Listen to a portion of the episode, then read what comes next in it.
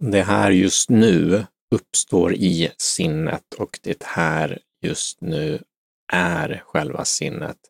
Det är poängen med det jag vill säga, och inte bara jag säger utan många traditioner pratar om just hur det går till. Att det vi upplever just nu, alltså det som alltid är sant, vilket är att vi är här. Vi har ett medvetande eller ett sinne. Engelskans mind översätter man ofta till sinne på svenska. Vi använder inte begreppet sinne så väldigt ofta. Där man säger kanske medvetande eller vad man har i skallen eller vad man tänker eller något sånt där. Men ja, många texter jag läser så översätter man det till sinne, och i sinnet då, i vårt mind, så uppstår allt. Allting finns där. Allting är det också. Och det är de här två sidorna av tomhet och form som också ofta återspeglas i olika andliga traditioner. Det vill säga att det uppstår i någonting som redan finns där. En typ av formlöshet eller tomhet som vi inte märker av, för vi är så upptagna med världen av form, med formen, saker, tankar, känslor, ting, grejer omkring oss. Världen av form är vi alla bekanta med, men vad som buddhismen och många andra traditioner menar jag är att världen av form är illusorisk. Illusorisk inte i den meningen att det inte är riktigt, men illusoriskt i den mer som ett verktyg att förstå sig på någonting som går bortom det, till och med det illusoriska. För när vi är fast i det, det är det som är grejen, när vi är fast i, vi har det här att vi jagar saker som vi vill ha, vi söker utanför oss själva, vi vill ha pengar, makt, status, sex, bilar, godis, mat. Allt sådant söker vi. Inget fel på någonting av det, men när vi söker det för att uppnå beständig lycka så är det som hunden som jagar svansen. Vi jagar bara oss själva. Vi kan såklart i relativa termer ha ett mer eller mindre stressfyllt liv beroende på olika typer av materiella delvis faktorer. Har vi det väldigt svårt med vår hälsa, har vi det väldigt svårt med vår ekonomi, har vi det väldigt svårt med relationella grejer, så är det ju väl värt att anstränga sig och göra någonting åt de sakerna såklart, och det kan vara meningsfullt att göra det, men den existentiella ågren, den existentiella ångesten, oron, stressen som finns med att vara identifierad med jaget, egot, det narrativa självet, de självförenade tankarna, det avhjälps inte genom att få en ordnad ekonomi eller få ordning på sina relationer eller ha en partner man trivs och älskar, utan den finns kvar. Vi är någonstans, vi känner någonstans att vissa av oss i alla fall, inte alla och bra för dem, men många människor känner att det är någonting som inte riktigt känns rätt, någonting känns fel, och det kan man såklart identifiera som kanske det här att vi evolutionspsykologiska impulser, mekanismer som hela tiden får oss att söka någonting bättre, någonting mer, att aldrig vara nöjda. Så kan det också vara.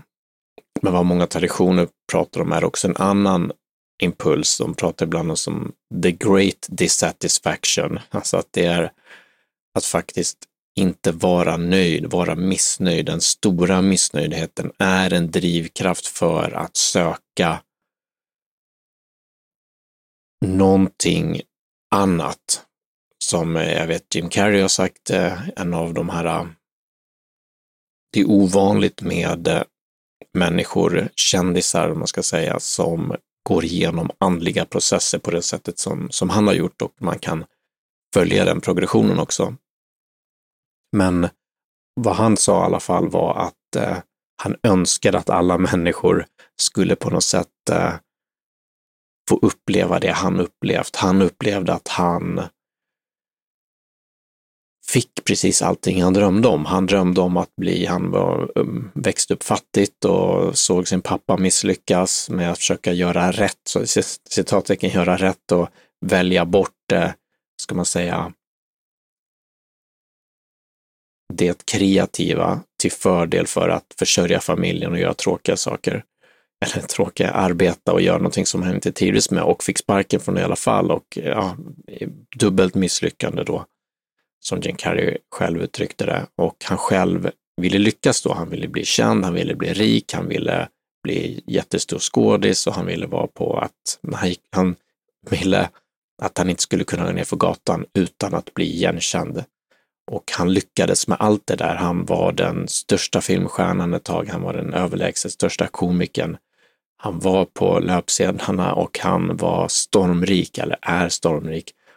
Och han kunde inte gå ner för gatan. Inte i USA i alla fall. Utan att det blev, alla kände igen honom.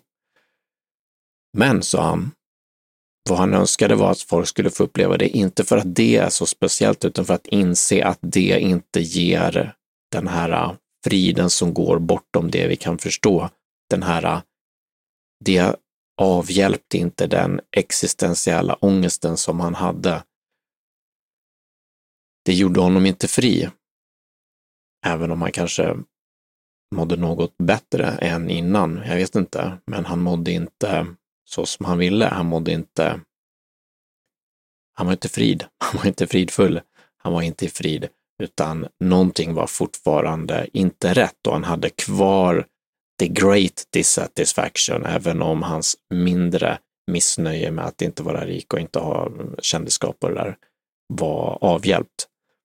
Vilket gjorde att han fortsatte då, inte med att jaga de sakerna, utan att fortsätta med sitt andliga sökande då. Och ett andligt sökande är såklart en, hur ska man uttrycka det, en typ av dualistisk sak i sig, något som är motsägelsefullt i det att vi söker någonting. Och traditionerna säger samtidigt att det vi söker är allestädes närvarande. Det är till och med det du är. Du behöver inte söka efter dina fötter eller efter din näsa och sådär. Och vi hör ju de sakerna, men det är ju inte upplevelsen. Även om vi får höra det så hjälper det tyvärr inte så mycket. Det kan hjälpa någon vid en viss tidpunkt, likt hur idén om världen som illusorisk kan vara ett verktyg som är hjälpsamt, men det är inte en ultimat sanning som vi bara förstår och vaknar upp så fort de ljudvibrationerna träffar trumhinnan på en mänsklig organism. Så Jim Carrey menar att när vi får de här sakerna, så allting det vi vill ha, då blir det så tydligt för oss att det inte är det som vi egentligen söker. Och det säger ju de flesta också. Det är nästan ingen som säger att jag blev lycklig när jag fick X. Utan folk var glada för en stund och sen så var det tillbaka till det vanliga. Folk habuterar till i princip nästan alla situationer, även sådana som är med om jobbiga saker. Om någon hamnar i rullstol så tenderar de också att habitera tillbaka till den graden av lycka som de hade för något år sedan. Och samma sak om de vinner massa pengar på Lotto, så habiterar de också. De kan till och med hamna lite under för att det blir så mycket saker går, så många relationer ryker när folk får sådana förändrade ekonomiska möjligheter. I alla fall, så vi har det här sökandet då som är lite motsägelsefullt, och sökandet uppstår även det i det här sinnet. Sinnet som är the mind, som är där allting sker. Metaforen eller liknelsen med en dröm tycker jag är så bra, eftersom att vi i en dröm på natten ser världen utanför oss. Vi ser världen, vi ser oss själva, vi har oftast en kropp, vi har tankar, vi har känslor och så vidare. Men vi vet att det är en dröm. Eller vi vet inte i drömmen, men när vi vaknar upp så vet vi i alla fall att det var en dröm. Och hur lurade vi blev och hur tydligt det är rent rationellt logiskt att bara tänka att ja, det var bara mitt sinne som spelade med ett spratt. Det här bara uppstod i sinnet. Mitt sinne skapade det här. Hur vi nu vill se det. Drömmen. Den här drömmen. Och även drömmen är, när jag säger att det är livet är som en dröm, eller att traditionerna säger att det är illusoriskt maya och sådär. Det är igen verktyg. Det är inte någon ultimat sanning, det är bara ett sätt för att inte vara, som jag började med, fast i det här med form. För att vi är normalt sett fast i att tro att allting är 100% verkligt, 100% beständigt. Men vad vi blir varse när vi tittar djupt in i varandet, så är det att saker, så som buddhismen ofta säger, att grejerna är inte helt självbeständiga, utan de är inte relaterar, likt hur man förstår ibland med fysikaliska ting, att de har relationer till varandra, allting hänger ihop relationellt och det är sammansatt av en massa saker samtidigt och det finns ingen kärna i det. Utan det är i den meningen illusoriskt. Det är något som kommer försvinna, precis som att man tänder ett ljus och så brinner, ljuset upp eller tändstickan upp och sen har det övergått till någonting annat. Samma med vår kropp, vi har fötts och sen så kommer vi dö och så övergår vår biologiska organism till någonting annat och så är det med i princip allt. Saker kommer och går, vinden kommer och går. Det är likt som en dröm. En dröm på natten kommer. Helt plötsligt finns allting där. En hel värld, människor, drömmar i den meningen att saker, önskningar och sådant, vilja, intentioner, kärlek, allt möjligt finns där och sen så bara försvinner den drömmen. Vaknar vi upp på morgonen och så säger vi, oj, jag drömde en dröm. Nu är jag tillbaka i verkligheten. Den här är beständig. Folk tror såklart inte att, om man frågar, att de kommer leva för evigt eller att allting är beständigt, men vi lever många gånger med en tradition som om det vore så, som om det inte skulle ta slut snart. Det är därför många traditioner också menar att vi bör kontemplera döden. Vi bör fundera, för då blir vi mer närvarande i nuet. Då blir vi mer tacksamma, för det är lätt att tro att de människor ser världen som illusorisk, eller att man pratar om det som illusoriskt, att det har någon typ av likhet eller samhörighet med nihilism, eller att man ser det som att det inte spelar någon roll längre. Och det går såklart att kan säkert skilja sig åt mellan människor, men min egen erfarenhet i alla fall, och om man tittar på, ta zen-buddhismen, ta Avalokiteshvara eller den här bodhisattvan som, compassion, medkänslans bodhisattva. Det är någon som då vaknat upp till det. Likt i många andra traditioner också, Jesus eller Muhammed eller någon annan som har vaknat upp till den här sanningen då. Vad gör de för någonting? Ja, de sätter sig ju inte och spelar Nintendo och säger att ingenting spelar någon roll. Utan tvärtom så dedikerar de sina liv till det här.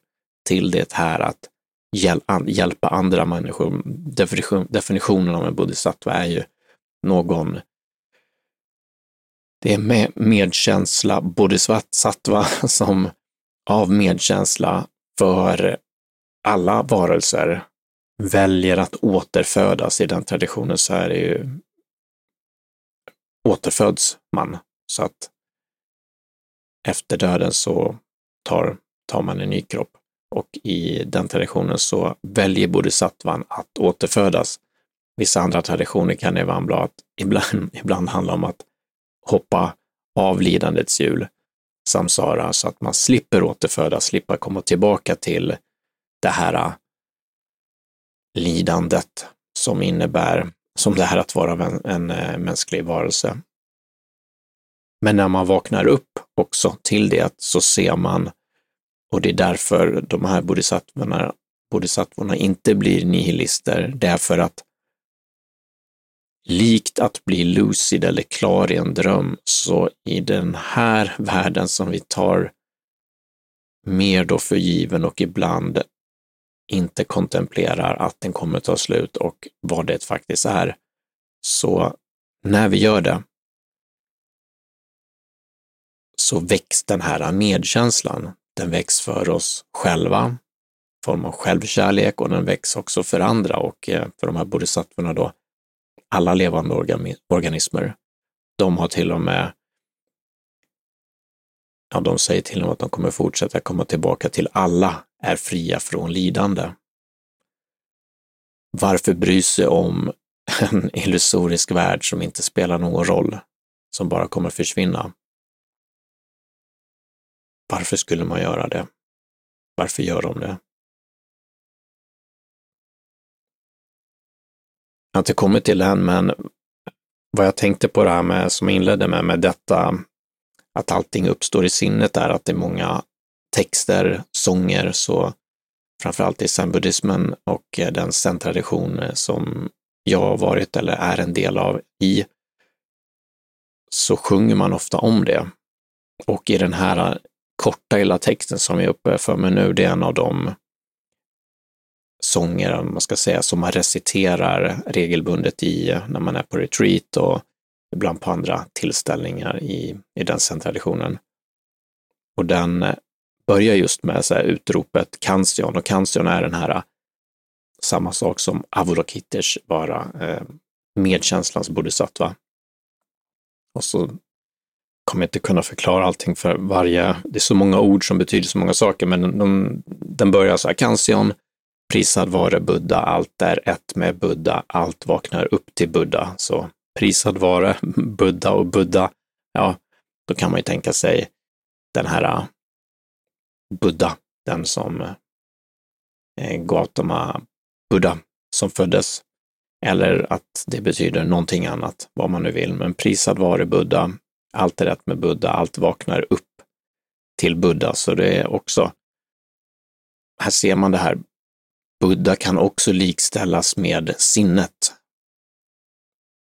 Att det upplysta, uppvakna sinnet är Buddha. Buddha är vaken, att bara vakna upp till det här sinnet, vakna upp till sinnet som är just nu, stunden som är just nu. Så allt är ett med det, eftersom allting uppstår i sinnet. Allt vaknar upp till Buddha, för allting vaknar upp med det. Det blir lucid, det blir klart. Och så sjunger man vidare då, eller reciterar vidare, Buddha, Dharma, Sangha. Så Buddha igen då är ju, ja men det här sinnet, hur vi nu vill definiera Buddha. Dharma brukar ofta förklaras som läran ungefär, och Sangha brukar ofta beskrivas som gemenskapen eller människorna. Den sangha som man tillhör, den grupp av människor man tillhör. Ja, Buddha, Dharma, Sangha. Och sen sjunger man vidare här, evighet, varande, klarhet och lycka. Så det är så här viktiga ord, kan man säga. Viktiga begrepp. Evighet, varande, klarhet och lycka. I hinduismen så pratar man ofta om Satchitananda, då är det står för being, consciousness, bliss eller varande, eller ja, så being, varande, consciousness, medvetande, Det är inte med här, men man skulle kunna, om man vill, tycka att klarhet, medveten, det är inte direkt överförbart, men vi kan se likheter ändå. Och bliss, det är ju såklart överförbart eller går att likställa med lycka. Så vi ser de här begreppen återfinnas i olika traditioner. Här är då den zen-buddhistiska och Satchitananda då den hinduiska. Så fortsätter den här, genom dagen Kanzeon, genom natten Kanzeon. Kanzeon igen är den här bodhisattvan då, men bodhisattvan också som representerar någonting. Representerar den här medkänslan, att välja medkänslan, välja medkänslans väg. Och både genom dagen och genom natten, det vill säga hela tiden då. Genom dagen medkänslans väg, genom natten medkänslans väg. Och så avslutar den med det som jag inledde med. Detta nu uppstår ur sinnet, detta nu i sig är sinnet. Detta nu uppstår ur sinnet, detta nu i sig är sinnet. Så det som händer just nu, det uppstår ur sinnet. Eller uppstår i sinnet, hur man nu vill se det. Och samtidigt är det sinnet. Så jag inledde mig ändå med form och formlöshet. Det uppstår i det formlösa. För när det är inga objekt här, så är det bara det formlösa här, det absoluta. Och när det uppstår i sig så är det fortfarande sinnet, det är fortfarande det formlösa med form, det formlösa och formen blir ett. Det blir en och samma sak, så form är tomhet eller form är formlös. Formlöshet är form. Det låter motsägelsefullt och är det såklart rent kognitivt eller hur man ska uttrycka det. Men i den faktiska upplevelsen, just nu så är det samma sak, för när man blir varse båda så ser man att det är och upplever att det är precis samma sak. Det här är medkänslans väg, det här är det upplysta sinnet, det här är det enda sinnet. Det finns bara ett sinne såklart, det kan inte finnas flera sinnen, utan det är ett sinne och det du upplever just nu är det upplysta sinnet, det uppvaknade sinnet, och det är det som alla upplever hela tiden. Det är därför det blir motsägelsefullt och sökare också. För det är det som är hela tiden. Okej, tack!